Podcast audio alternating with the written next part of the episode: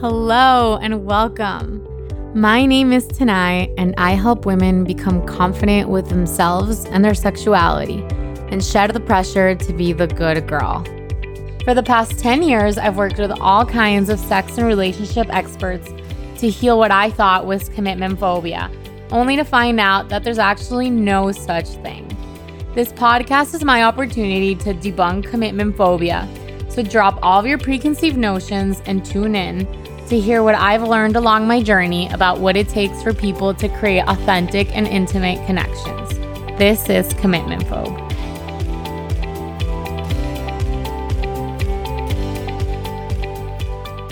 Hello, everyone. Welcome back to Commitment Phobe. Today I'm joined by documentary filmmakers Matthew and Barnaby O'Connor. We're going to talk about their latest documentary, The Pickup Game, which gives an inside look at the emergence of the pickup industry and show some of the dark side of the coaching world as they show how coaches, um, seduction coaches travel around the globe and charge these super high prices to teach men how to get women and sleep with them. Thank you so much for being here. I was really impacted by this film. Personally, I knew about the book The Game. I know my brother read it in high school and I didn't really know what was in this book. I just knew, yeah, okay, so a couple of men figured out how to help, you know, vulnerable guys get girls. And I didn't really think much to it. So when I saw this film, it was definitely a big eye opener. Um, and, and a, and a message that I really think a lot of people need to hear. You know, I, I've had men on my podcast talk about their experience of not, you know, not knowing what to do with dating and not knowing what to do with women, but they went towards a healthier route of, you know, working on themselves, spirituality, working with coaches. So it was, yeah, very interesting to see the other side, you know, the, the darkest side of this. So I would, um, love for you guys to say in your words what this, um, film is all about. Yeah. All right. Cool. So first of all, thank you for having us on. Um, what is this film all about? Uh, I can tell you in very sort of nuts and bolts terms. Um, I think in terms of uh, that's that's a layered answer though. Um, the, the, the, kind of the answer to that question is quite layered. I mean, in, in, in nuts and bolts terms, it is kind of an investigation and a critique of uh, the pickup industry, which has been around in various forms since the 1980s. Um, as you say, it was kind of brought to into the public consciousness by the game when the game came out in 2005, 2006. Um, and again, like you said, it was kind of a cultural, the game was sort of a cultural phenomenon that everyone was talking about. And I think I know lots and lots of people that read it. It was the kind of book that got passed around and discussed. And I, there, there is this huge subculture that exists and, and industry that exists that people have sort of heard of in passing, but they don't really know about and they don't really understand. And um, the documentary is a kind of behind the scenes look, a, a really in depth insider look at that at that industry and subculture. That was Matthew, by the way. Just because I realized people can't see your faces, so that was. Uh, well, because uh, we we both sound quite similar. So, uh, well, yeah. to give a, a quick one liner, um, it's a it's a mm-hmm. horrifying yet gripping um, insider journalistic kind of expose of uh, of an industry. Right. Yeah. And, you know, as a coach, um, I definitely, it's, yeah, it's interesting to kind of relate to that in, in the sense that I am a coach and I'm part of this coaching industry. And I do, I do hear also coaches that, and, and other similar situations where people are sold, you know, year long programs for a hundred thousand dollars and, and everyone just wants more of what they're promised. And so it's, it is just such a, you know, dangerous industry, as you just said. What inspired you guys to create this film? How did you, how did you come about the idea of creating this? So I think, I think the simple answer is, um, it's a fascinating, it, pickup as a topic is a little bit kind of sleazy and some people are a bit dismissive of it. But I think it's actually a really, really good way of it's a it's a little microcosm of the human condition in many ways. In that it's we all want to be desirable. Um, I mean, not you know, like for the most part, everybody wants to find a mate. We want to be popular. We want to feel secure in ourselves. And actually, this is really, you know, you say sort of say pick up industry in passing or pick up, and people are like, oh, yeah, I don't know. But, but, but that's what all of this ties into. All of these, uh, classes, all of these techniques, these, what these people are trying to grapple with essentially is these very, very fundamental, raw human needs. They're just doing it in a way that ultimately can be very damaging if you're not careful. And that's, that's really what the documentary is trying to explore. And, and it, the documentary is sort of a cautionary tale in many ways. Um, yeah, if that answers your question. I think, um, as well to, to build on what Matthew was saying is that if you look at kind of, should we say the origins of the pickup industry, um, that kind of started back in the 80s when a character called Ross Jeffries looked at neurolinguistic programming and then decided to apply those similar, um, should we say healing, um, formats or, um, methodology to kind of seduction. And, uh, you know, you kind of throughout the documentary, you see the effects of that and how it's kind of grown over the years, looking at things like social dynamics and body language in order to kind of gauge how people are responding to your behavior. Um, I think since the game, the book, the game came out, pickup as a, as a topic has kind of seeped into society. You have films like Hitch, you have How I Met Your Mother, you have kind of You're My Wingman, um, you know, My Game's Not Great. So I think the slightly lighter side of the industry is kind of crept into, um, you know, society in, in, in general. But I think that there's quite a large part of, should we say, the psychological damage, um, or dangers if, you know, these kind of, uh, tactics and techniques are used um, out of context, um, that that can actually do some, you know, some quite serious harm. So what we do is we, the documentary kind of has a little bit of a slow burn to start with, where we introduce the history.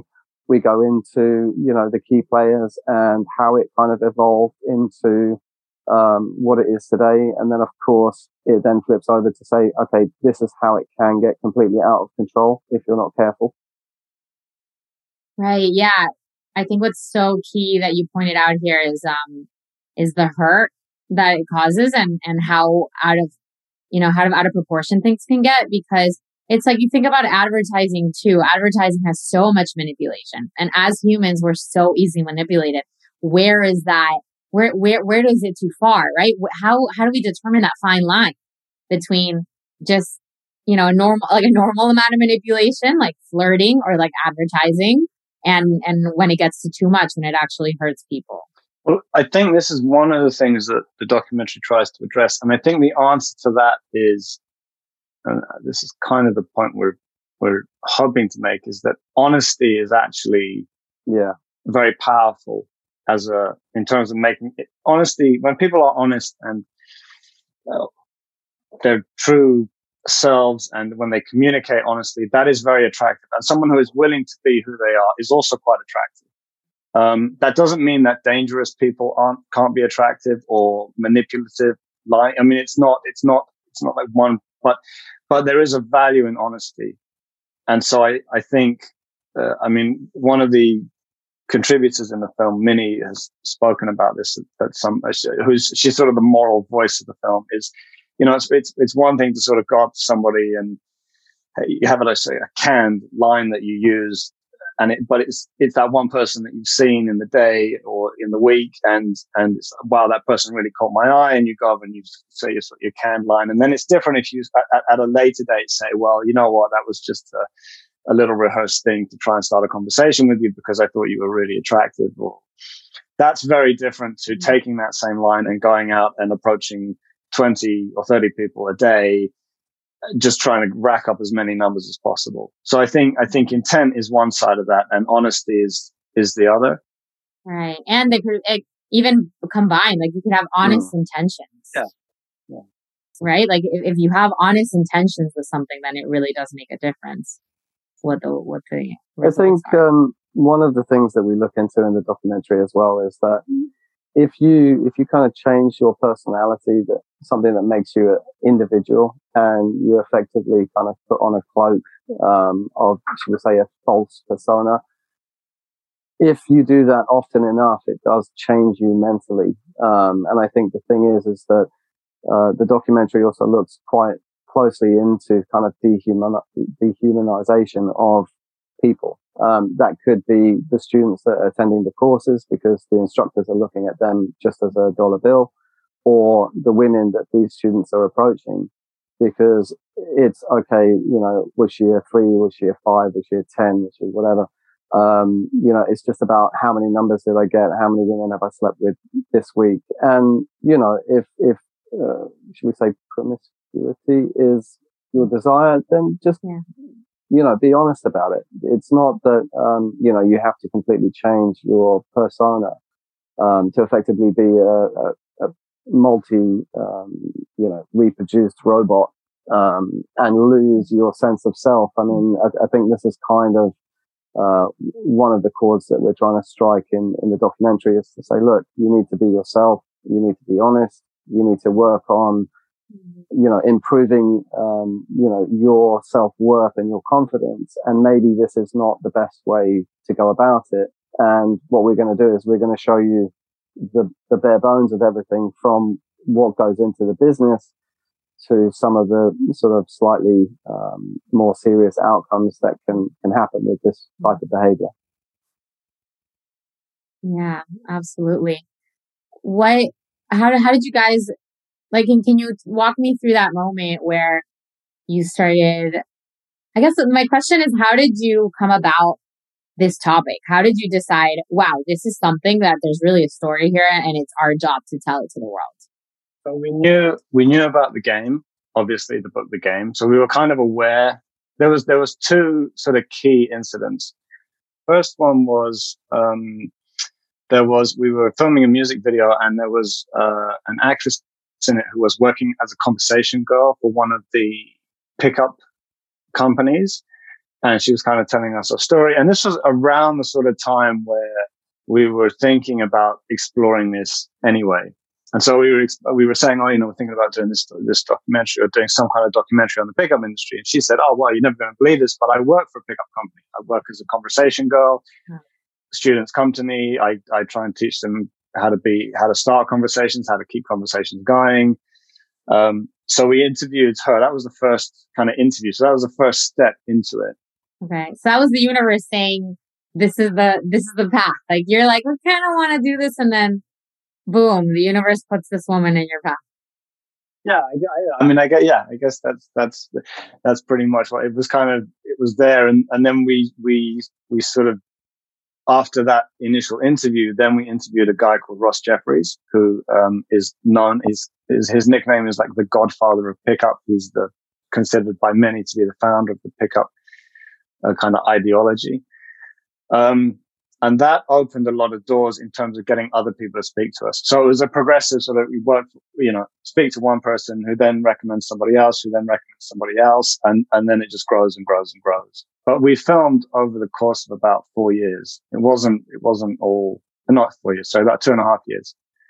So to kind of uh, add to, to what Matt was saying is that once we interviewed the, uh, the conversation girl, we kind of sat down and had a conversation, said, right, okay, in order for us to continue with this kind of idea, we really need to find out where it started and what really got that ball rolling, um, which was why we went went after is probably it's probably too serious a word to use, but why we approached Ross Jeffries and said, look, okay, we've done our research and according to, you know, uh, popular uh, popular thought, you are the godfather and, and effectively the creator or one of the creators of this particular industry. So we actually had directly from him his thoughts of why he moved towards kind of NLP and psychology in order to kind of, um, or sales as well, um, effectively in order to improve his dating life. And how that kind of grew to, to, to where we are today. Mm.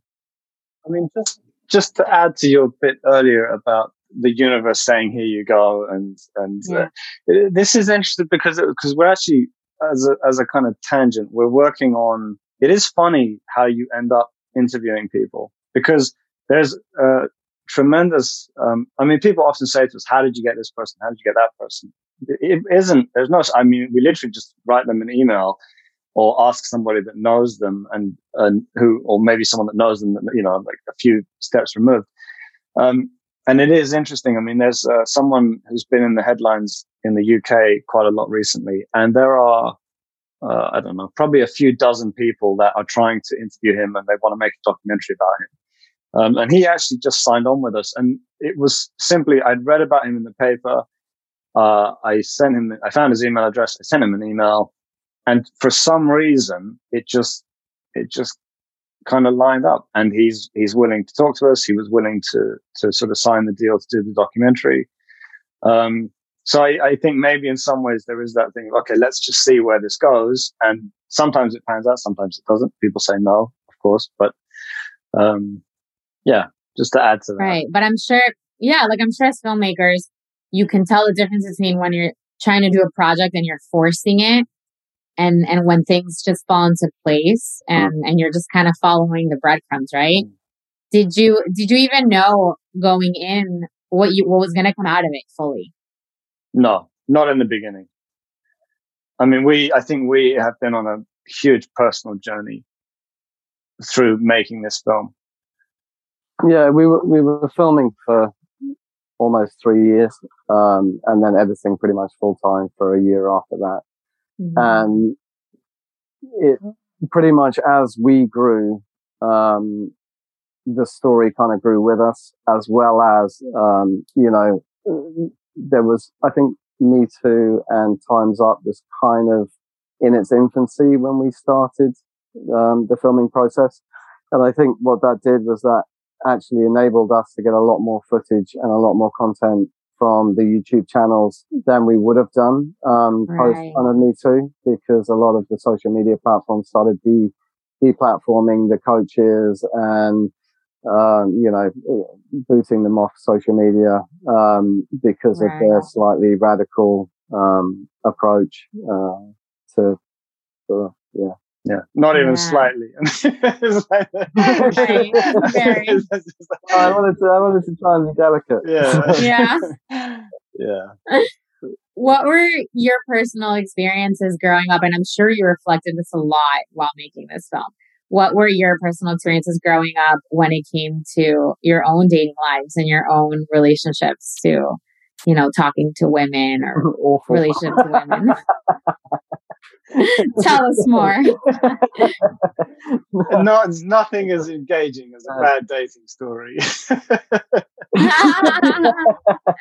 think it's. I think for many years it was um, between between us and a group of friends. It was like who had the worst dating story from you know tripping over and falling flat on your face to all sort all manner of things. But um, yeah, I think I think the thing is, and this is God, I mean, where, where does, you know, dating is tough, I think, is the, is the truth of it.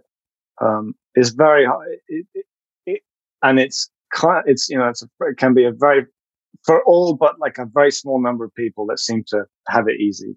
For most people, it's really difficult and it's really frustrating. And I think that's what gives things like pickup appeal that's why people kind of are drawn to it or fall into it. Um, in terms of my own personal story, I think uh, one of the things to tie it back to your podcast uh, and the, the, the sort of core theme of your podcast is I think a lot of I think there is a thing that people are afraid of intimacy and they're afraid to commit, but most people don't even realize that there's this really odd subconscious thing where you you can end up going for people that are emotion, emotionally unavailable. You don't even realize this, but because it's it, there's no risk in that, and it's it's almost something that happens on autopilot. You just end up picking the wrong people in quotes, um, and I think the that extends into pickup because in pickup, although they say they're teaching you to be yourself and they say they're trying to give you confidence, a lot of the time they're actually teaching you to aspire to this alpha male ideal and to be to become something else. I mean, I I was listening to um, Bo Burnham, the comedian. He said something quite interesting, which was that society rewards extroversion much more than it does introversion, and especially now with social media. Yeah, yeah. And I thought, actually, you know what? That's a really interesting point. And and he's a comedian, you know, who makes his money off being on on uh, the platforms and on social media. So, right but I, and I just, I thought that was a really good point. And I think, I think with some of the pickup stuff is, you know, if you can create this persona, if you can just become this person, I mean, it's such, it's like the, the disease of the modern age. Like, if I can just become X, everything will be all right. And you see it in the pickup right. instructors. You see it in the students. Many, many students had uh, nothing wrong with them in the sense that, you know, they were reasonably attractive. They had good jobs. They were good in conversation but they were missing. There was a, a, a missing element of self belief. They felt like they needed to be something else. They, they don't realize that actually it's all there mm. already. And the problem is when you when you create a persona, then it's then it's even more difficult to find intimacy, and it's even more difficult to to, to, to have genuine connection. And sorry, last topic, and then I've lasted a little bit. No, yeah, keep going. Is that maybe you don't care. Maybe in your early 20s or your late teens, you just want to fool around, want as much casual sex, you know, fine. But at some point, I, I personally believe at some point, you, you have to kind of pay the piper on that because we're, we are, I think a lot of people really what they want is a, a partner or they want, they want intimacy with, know, if you want to be polyamorous or whatever, and not to but however, however, whatever that whatever that looks like, they they want uh, some form of intimacy and to be able to be open with people.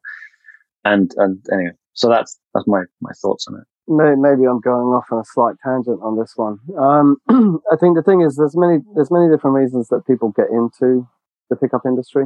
Um, I think it preys in terms of the marketing and, and shall we say the sales funnel um, on many different emotional aspects of people's lives.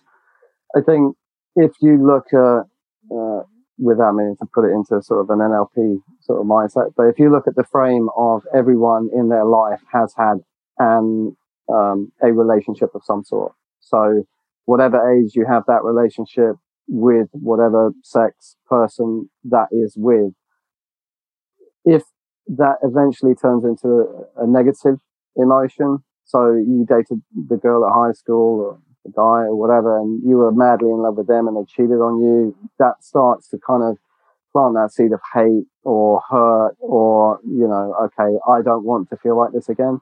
So then, you know, the barriers start coming up and you start changing. And I think the thing is, is that for some men that attend the course, there is an awful lot of anger that's sort of deep seated in, in their lives as, okay, I feel that I want to get one up on women now. I want to be in control. I want to be the one that dictates um, the story, and I don't want to be left, um, you know, in tears like I was years ago, or um, preying on people that you know they've been married for forty years, they get divorced for whatever reason, they've been out of the dating scene for X amount of time. It's like, look, you know, we will give you the key that will unlock unlimited amount of mm. um, sexual conquest. People will adore you. You'll have loads of friends. It's a very seductive um, path to go down. Um, and sometimes maybe, you know, uh, bringing it back to sort of the topic of, of the podcast,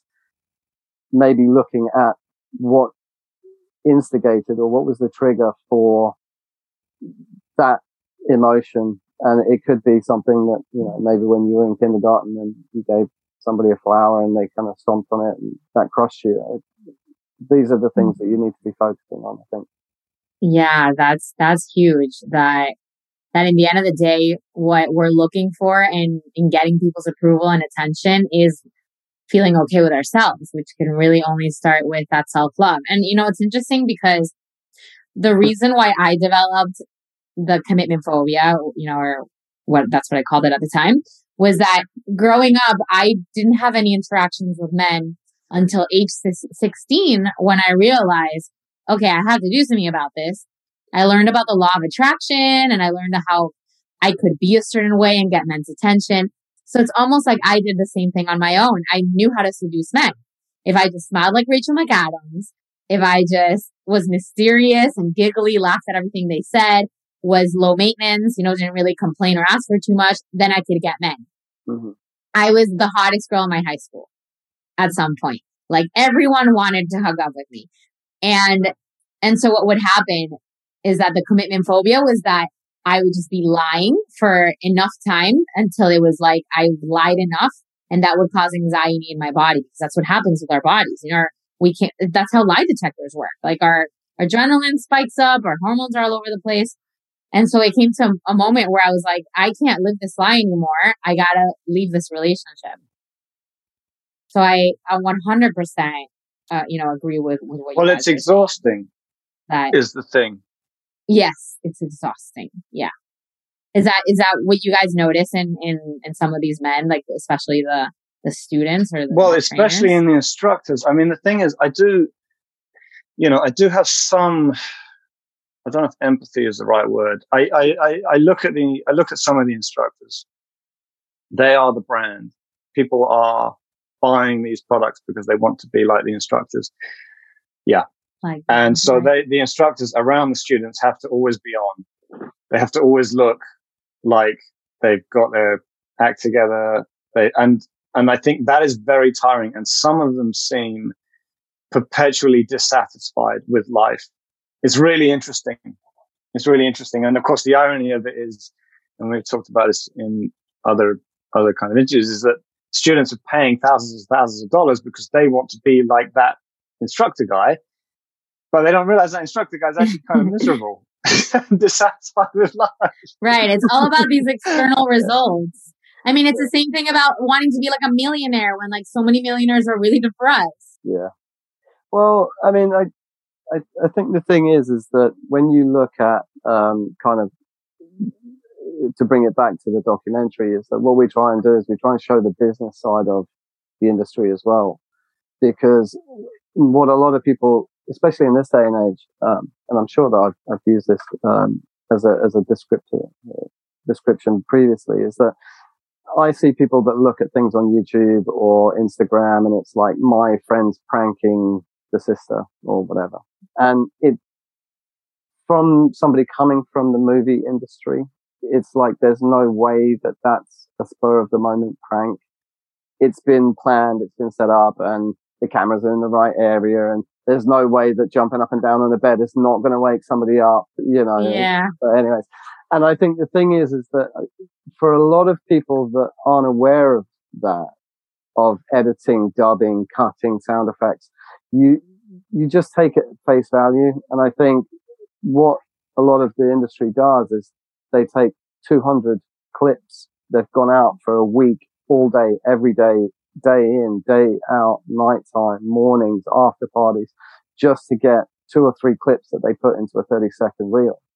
Um, and I think a lot of people buy into that. Oh, look, it, it, it, was on it, their Instagram account. You know, literally every girl they go up to, they, they get, you know, it must be real. Yeah. And, and it's like, okay, that's not the actual reality. And a lot of these people who sell this, you know, wonderful James Bond style lifestyle are literally living in a tiny little one bedroom apartment or hotel room with the other guys because they're moving from town to town. They have no time to go out. They have no time to hmm. eat. They have no time to call the friends and hang out with a girlfriend. I don't even have a girlfriend. Wow. Um, you know, and it's, it, it kind of broaching the subject of, um, role models is, is that I think that's a really big issue for the world now. Um, you know, what do people yeah. look up to? You know, cocaine cowboys and whatever. It's, yeah, it's, you know, it, it actually brings up something that I wanted to ask you guys about, which is something, one of the lines that really struck out to me in this film was men don't really have mentors anymore. They don't have strong father figures. They just have books and the internet. Mm. Yeah. Yeah. I would love for you guys to talk a little bit about that and maybe even share your personal experiences about this as, as, as just a thing. Like, what is it like for men right now? Um, yeah, I mean, I think it's difficult for everybody. I don't think that's exclusive to. I don't think that I don't think men have the monopoly on having a hard time. Just to be just to be, uh, you know, kind right. equal opportunity. Yeah, yeah, and, of course. Um, it's not, yeah, but but there is something to no, say I, about men right now being very confused and getting a lot of confusing messages. I, I completely agree because I think I think part of that is there's been a lot of change in the last 30, 40 years, 50 years in terms of gender roles and uh, kind of norms. And I think people are very confused. Um, I, yeah, I think they can be very confused. I mean, uh, I suppose this is about being vulnerable. This podcast, so that's. I mean, I think, I think, I, I wouldn't, I wouldn't want that. That's not something. I think within our family, uh, I think we had we had strong role models. I don't think uh, that's not something that came out of. Um, but but I but I do think with men and and I think it's the same for women. I think it's for everybody. It's very very hard to know what, what, how do we behave? How do we act? It, it, there's a lot of conflicting stuff out there. There isn't really anyone to follow, really, um, outside of family, outside of, you know, you're lucky if you have, if you have family role models, you're lucky. I think be very, very wary of, of professional role models is kind of my thing, you know, gurus. And I'm always, especially having spent so much time in the pickup not not to say that there aren't people out there that can, but I'm I'm extreme. I'm super skeptical because I think I think the problem is you're externalizing the issue. You're like, well, that, that that person can fix it. It's like, well, well, the, it's really within you. The answers are within you. Sounds so corny and cliched, but I, it, it is kind of true. It's really not, and I think no, it's so true. And I think, like, I think right now more than ever, right now more than ever, like politicians are showing their true colors.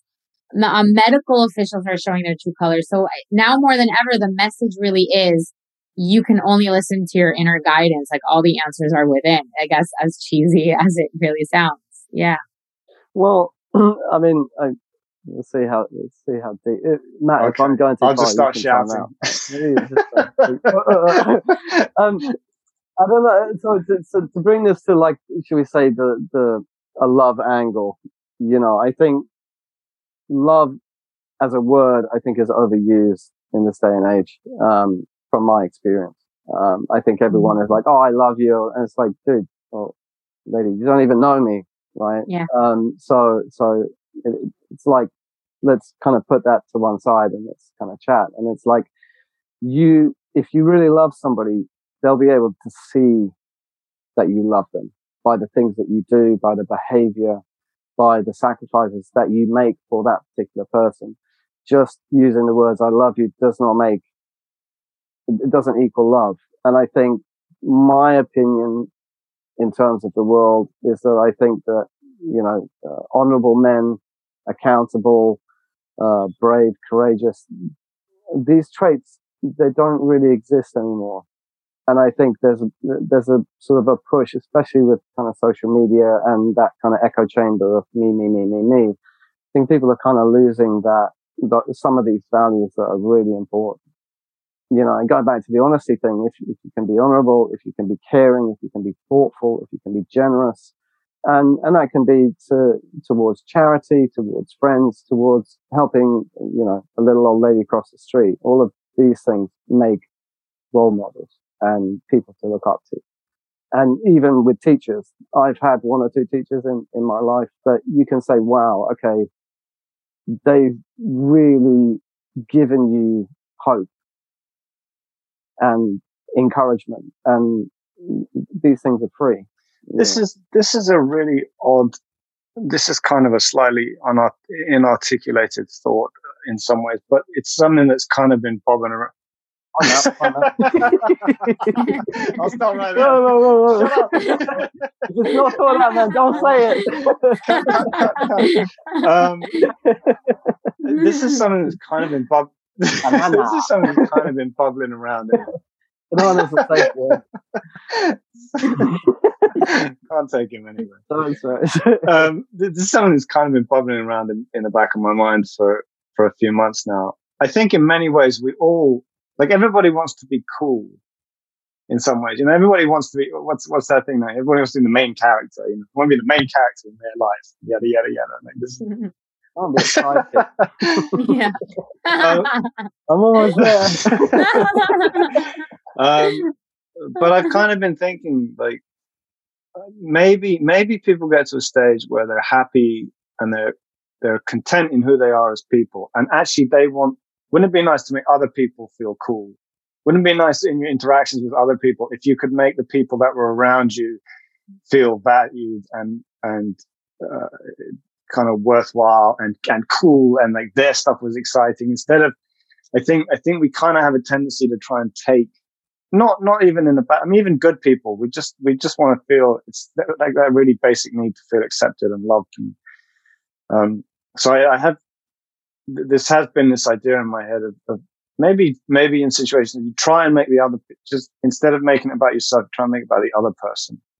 Um, again it's not really fully formed thought but it, i think it ties in no I, I yeah. Yeah it does but I think we're all so busy with work now, um, you know, and I think back in, you know, because we come from a generation that grew up with, you know, playing with sticks and stones out in the, out in the garden. Um, I remember seeing the first kind of Game Boy and it was like, wow, you know. Um, I think, you know, you have the laptop, the laptop comes with you so you can work on the train. You have the work phone so you can actually be called whilst you're having lunch or dinner or whatever. And I think work does interfere quite a bit um, with sort of the daily life. And maybe there is that kind of the side that says, okay, you do need to survive, put food on the table and you know, roof over your head, but maybe there is a point to at some point turning it off and and kind of saying, okay, I've I've done the work now.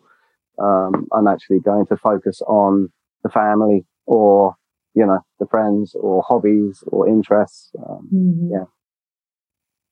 Yeah. You know what, what came to me hearing, hearing Matt talk about focusing on someone else is just, it, it like reminds me of, of being a little girl and having the guy that wasn't so cool give me something or like tell me something. I don't know. And, and that feeling of like, oh yuck, no, like he's not cool and he's you know, and like, that's like the I've instinct. even when we're little. exactly. and so imagine, yeah, just thought like imagine a world where my my priority was actually to make him feel good and think, wow, how do I make this person feel really great about the fact that he just expressed some love to me? Yeah, and the courage that that must have taken. You know. Yeah, you know, I like I'm I'm I'm I'm Venezuelan, so I grew up, you know, since age until age ten in Venezuela, but still in Miami. I grew up with, you know, Hispanic culture, and you just kind of assume that men have the confidence to come up to women. It's just assumed, like it's just part of their nature. And and especially in the Hispanic culture, there's clear gender, you know, distinctions in that. So it is it is very it was very surprising it still surprises me. And even watching this film, um, how insecure men actually are just because we're all insecure. Well, I, you know? I, I, think, I think that's, we almost forget about this because we see it from the point of view of guys. But I think, I think that is something that a lot of women don't realize is how hard it is. Unless you're a playboy or player or pickup guy who's kind of conditioned yourself into, then it is, it's very difficult.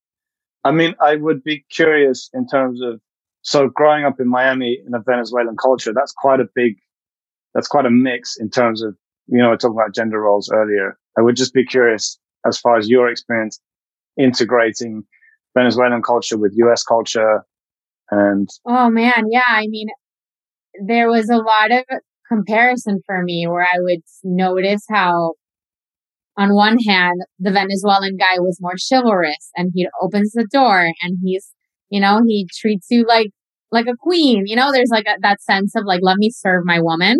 But then at the same time, a lot of machismo, like a lot of, okay, but now you got to dress the way I want you to dress and you can't be seen with these people. And if you've hooked up with more than this many men, like I don't want to date you. And then with the American men, like may, they weren't opening the door. They weren't paying for the meal, but there was a, more of a sense of equality. And so I just think every culture has sort of their own pros and cons, you know, if, and and it was interesting. And it, it was interesting seeing seeing both sides. I, I honestly consider myself very privileged to have been able to see how how culture really plays such a big role in and how you show up. And it has nothing to do with how much you like a girl or whether you're a nice person or not. It's just how you were raised. Yeah. well we we i mean obviously barnaby lives in italy. I spent quite a lot of time in italy. We have a lot we have you know italian friends and so so we've got to see both sides Ooh. of it as well in terms of the, the, the English way of doing things and the Italian way of doing things. It's really interesting in terms of what's acceptable, what's, um, uh, protocol is not quite the right word. Sometimes it doesn't. Yeah, yeah, yeah. yeah. Even just how it works. Like I, I think it would be in Italy. It's it's very. I mean, Barnaby could probably correct me if I'm wrong. I think it's in, it's a little bit inappropriate to ask a, a girl at, just on a date like generally you go out with, is that right? Or, yeah. You, you, generally the process is you go out with friends and they just happen to be there. You okay. wouldn't, you wouldn't go straight over and say, okay, you know, let's go out on a date because they'd be just like, hold on a second. You know, I don't know you. Um, and it's not really called a date. It would be called mm. a coffee or something. Um, and yeah, it is, um, it's a long road if anyone's right but at the same time at the same time like road. i studied abroad in italy where it was like very common and totally normal to walk down the street and for men mm. to say things. Yeah. Where did you study? So it, you, you see those extremes in florence. Oh very nice. Yeah which is beautiful. And then also like i've had experience meeting a lot of brazilian men mm. Um and what's interesting there is like okay um Hispanic, like Latino men are have very are, are very good with words. So they can say a lot and not really mean it. Uh-huh. Um, whereas Brazilian men are very physical. Like they, they'll hold your hand and kiss you in front of all your friends, even if you're not serious, yeah. which is something that like an American man would never do. Mm. And it's of course generalized, yeah. but it's interesting yeah. to see. I just wanted to say that about Italy. It's like we're talking about our experiences with the people that we know you know, uh, somebody might watch this right. from Milan and say, exactly. oh, well, wherever, and just be, well, that's not the, you know, these guys have no idea. But, but it, it, it is, it's different. That's for sure. It's very different to the way things are done in the UK. Yeah. I think we've been, we've been lucky enough to yeah. experience, um, a couple of continents, um, and countries in our time. And it's been nice to, to kind of, yeah, dig in deep into the culture and the food and the language and, and the life. Um, yeah, it's a, it's a good good learning curve. With the um with the documentary, did you guys kind of feel like it was sort of like the Milgram experiment or the Stanford prison guard experiment, where people were just doing things they wouldn't normally do because of their position? I think they've been they've been sold the they've been these instructors have kind of sold themselves as the authority on the subject. Uh, it's inc- I mean some of these instructors have uh, a lot of power over their students in terms of shaping their worldview, in terms of, um, and, and I think there's, I think that's dangerous because th- there's a sort of unquestioning following and this, this attitude of, well, if I just learn the steps, if I just follow the steps, it will work. If I just put in A to B to C, especially, especially some of the more difficult like like there's this you know this ideas that they talk about of kind of token resistance from women where they'll say no but they don't mean no and and i mean i don't mm-hmm. and obviously that's a recipe for all kinds of problems especially if you have someone that is being taught these sort of things and and and being taught that way you, you just have to kind of push through that i mean that's that's really where it starts to kind of completely fall to pieces i think in terms of, of mm risks and yeah, yeah. Does that answer your question? Or? Um, a little bit. Yeah, I was just curious if you guys saw if, if if you guys saw this it's just wow these are just humans who are acting a certain way because of their position because i think it's so easy to look at people and say wow they're the bad guys they're the villains um, and then you see something like the milgram experiment or the stanford experiment where people are completely acting out of their nature because of their position or their power like you just said I think in terms of the documentary, it, as the old saying goes, it's like money, power, sex corrupts all. I think the thing is, is that once, um, you know, there are, there are a number of cultish elements to the pickup industry. Yeah. um, there is, you know, that sort of, should we say, almost Scientology like pyramid um, that you kind of climb um, from being, you know, the, the, head coach to the assistant coach to the deputy assistant coach to the student, all this kind of stuff. And everyone is aspiring to get that kind of level up. And you know what you've you, what you have in some of the situations is essentially very young guys who have hundreds of thousands of followers adoring them. Everything that they do is just magical. They've changed their lives and so forth they're getting money. Um, you know, it. I think that's the corruption that maybe um, you're kind of you're kind of looking for. In in ter- it's not that sort of situational. It's more a gradual indoctrination. Yeah, yeah I, I get what you're saying. Like that's where they start. They stop losing their humanity, and it's almost like yeah. they don't even realize the impact of their actions. Then it becomes that drug of like I need I need more validation from guys. I need more money. I need more, you know, mm-hmm. I need to build my empire. What are the Milgram experiments? Is that the please continue experiments with the electric shocks? Yeah. Yes. Exactly. Okay. Where they, you know, because I, I would see, you know, in, in this film, you guys have videos, video footage of the men doing really horrible things to women, you know, and, and it just made me think about these two experiments where it's not about the mm-hmm. person. It's, it's sometimes a product of of course, the history, like what happened to this person in their past, but also the circumstances, like when you're in a position of power, when you're, um, you just you you lose your humanity. Well, I think I think also, um, you know, the it's it's although the, you know the pickup instructors do bad things. There's a very difficult there's a very difficult thing with making a documentary like this, where you spend a lot of time with someone, and some people some people it's much easier than others because they are scumbags. Now, does, they're still human beings. They still have humanity, but there are some, mm-hmm. we met some extremely yeah. unpleasant people doing this. Uh, that will be very, very hard to defend. Their behavior would be very, very hard to defend.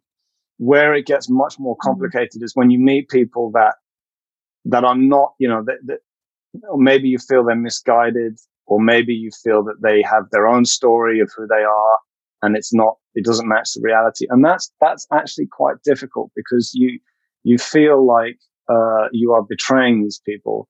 And i suppose if we're going to be completely honest you are betraying them to an extent because they're trusting you with their narrative. It's a very very hard uncomfortable part for me of making documentaries like this. Does that make sense? So and absolutely that's that's so interesting. I mean, of course, I don't think people think about the filmmakers when they're watching a documentary and like the impact it has on, you know, covering being so intimately involved in, in a story like this one. What really stood out to me about this film is that the film was, was basically like, we're going to show you guys what's happening. We're not going to give you opinions. It's just here's here's what's happening. I thought that for some reason that really stood out to me. I found that really interesting. You know, different than a film like um Seaspiracy, where it's like very much in your face, telling you what to think. What was the, the thought process behind that of of making this film without really imposing opinions on people? Well, I think I think we do have a very clear point of view. It's just maybe it's not uh, maybe the way we've done it is not uh, is slightly more subtle. I think if you can give the audience a bit of room to breathe, and some people don't like the way that we did it. Uh, some people were kind of angry because they felt that we weren't hard enough on the pickup industry or we weren't critical enough, um, which I was surprised at. Mm. I mean, I was, it's funny. It's always the things that you don't anticipate that you get criticized for. yeah.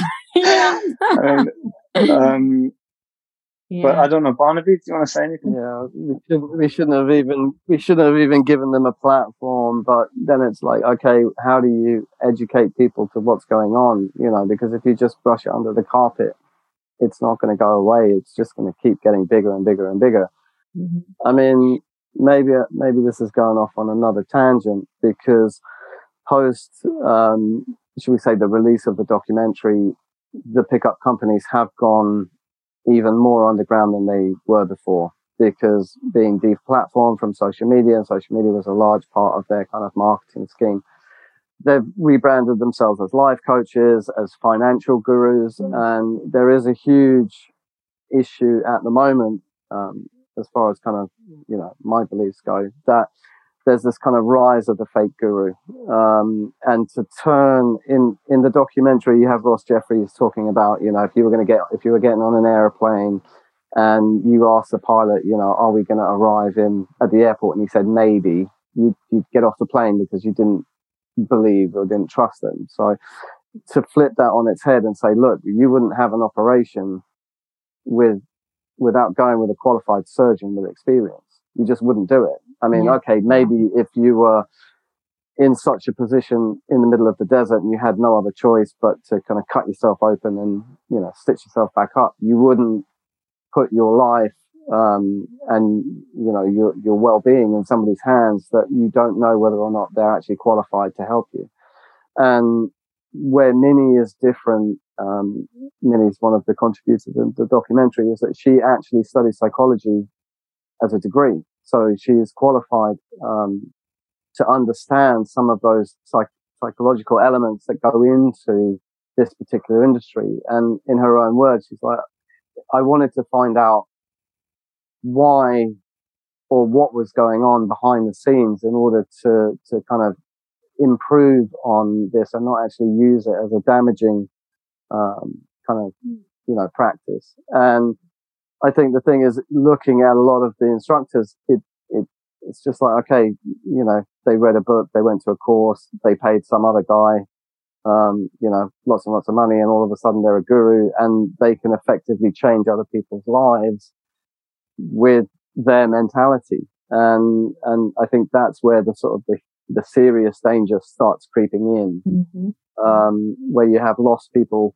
leading other lost people, um, who then in turn, you know, pass it on. It, it can be quite, quite right. dangerous. And it's lost people that are ide- idealizing and idolizing these other lost yeah. people. Yeah. What the last question I have for you guys is what are some actions we can all take as a collective? Like what what is the call to action here? I think the message I think the message which which maybe is I mean hopefully comes across is um is a few things. First of all, it's it's uh, about the value of honesty. But I think I think really what what we're trying to communicate is, or what I would really like for people to take away from it is this idea of becoming something else. If I can just become something else, everything will be all right.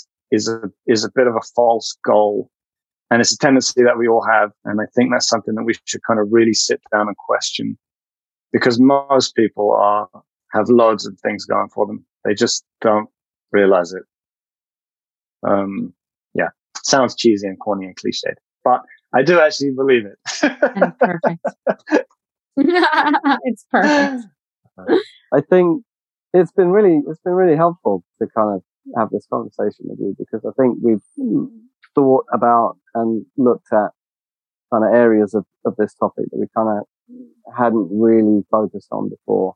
Um, I mean, take away from, from the documentary, maybe it's not in there, but I think kind of sharing and caring and, you know, not living just for yourself. I think if you can give back something to the world, um, I think that's a much more rewarding, um, life to be living than to be sort of taking and, and effectively, you know, taking advantage of other people um, that's that's definitely something that the world needs to try and get better at, at not doing. Yeah, yeah. The, the film really is such a mirror for the ways that we all try to be something mm. else. Or um, I've I've got one, one, one last one last comment on that. To get yeah, yeah. one of one of the key one of the key sort of themes of the documentary is manipulation, and you know we talked about this earlier on in, in in the podcast, it's like manipulation through advertising, through government, through friends, through social media. We're bombarded every single day. And I think the thing is, is that if somebody can actually stop for a second and say, okay, is my behavior, am I manipulating someone or something? And maybe if you, if the answer to that question is yes. Maybe you do need to um, seek help elsewhere mm-hmm. or um, try and stop whatever behavior it is that, you know, um, yeah. Yeah, absolutely. Well, I will add another action to that, which is to watch this film. Um, so to my listeners, definitely such an important, such an important, um, film to, to watch and discuss with, with others. So will you please tell my listeners where they can find this film? Sure. Uh, so it's available on Starz if people have the Starz subscription. Um, if not, you can find it on Amazon and uh, Apple TV slash iTunes or Google Play, all of the sort of video on demand platforms, uh, YouTube.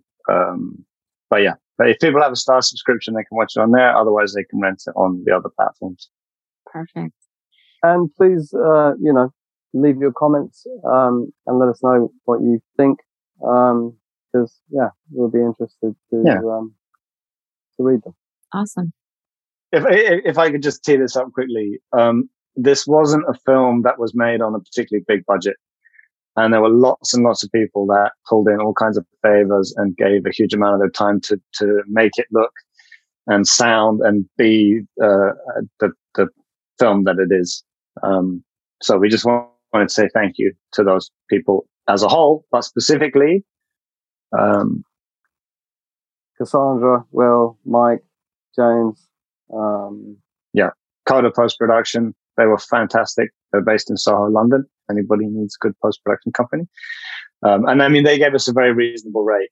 Um, mm-hmm. So, uh, because they believed in the film and and they did a fantastic job. It was it was really an amazing experience to go to Toronto because uh, we premiered in, in in Toronto at Hot Docs and just to to watch the film being projected, it was it was just because you've been sat there editing on a laptop for years and years and years, and then you're still in the cinema screen, and it's just a boom. it was wow. really cool. I'm sure it's um, an experience where it's like big and small at the same time. Like everything feels so normal, like it's happening, and at the same time, it's like, what is happening? Well, to stand on the on the pontoon area um, in front of a packed cinema with people lining up around the corner to watch a film and introducing it was a, a very novel experience. Wow. So, yeah, very mm. exciting. Let's not forget Pr- Pernilla Jones and Tazzleberry for their excellent performance. okay. uh, but no, we uh, sincerely and genuinely thank you very much to everybody that worked on this film. It was not an easy film to make, and um, it would not be what it was without the, those people. And thank you especially to Will, Will Watson, who was our executive producer, who uh, put in the financing, and he did it at a time when it was just an idea, and he did it off literally a, a, a very short meeting, but he liked it, and you know, so thank you, Will. That's much appreciated. Thank you guys so much for this conversation. Yes. Really, thank you for no, thank you for showing up and leaning into the, the vulnerable parts of this conversation. we took it so many places, but I think it just really, you know, all tied in um, for a really important message. So thank you so thank much. Thank you for having us. Much appreciated. It's a pleasure.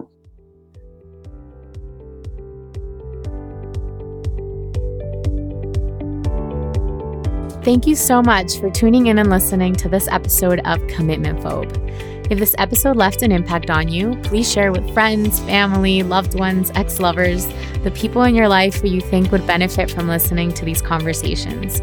If you're curious about the kind of work that I do as an intuitive coach, head on over to my website, www.tanaimilgram.com, where you can learn more about what I do with my one on one coaching clients group coaching programs, and you can set up a discovery call with me to see how I can be of support to you.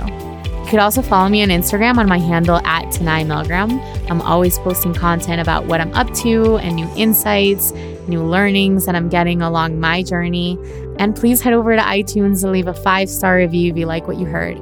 So together we can start changing the conversation we're having about intimacy and commitments. Thanks again for tuning in, and I'll see you next week.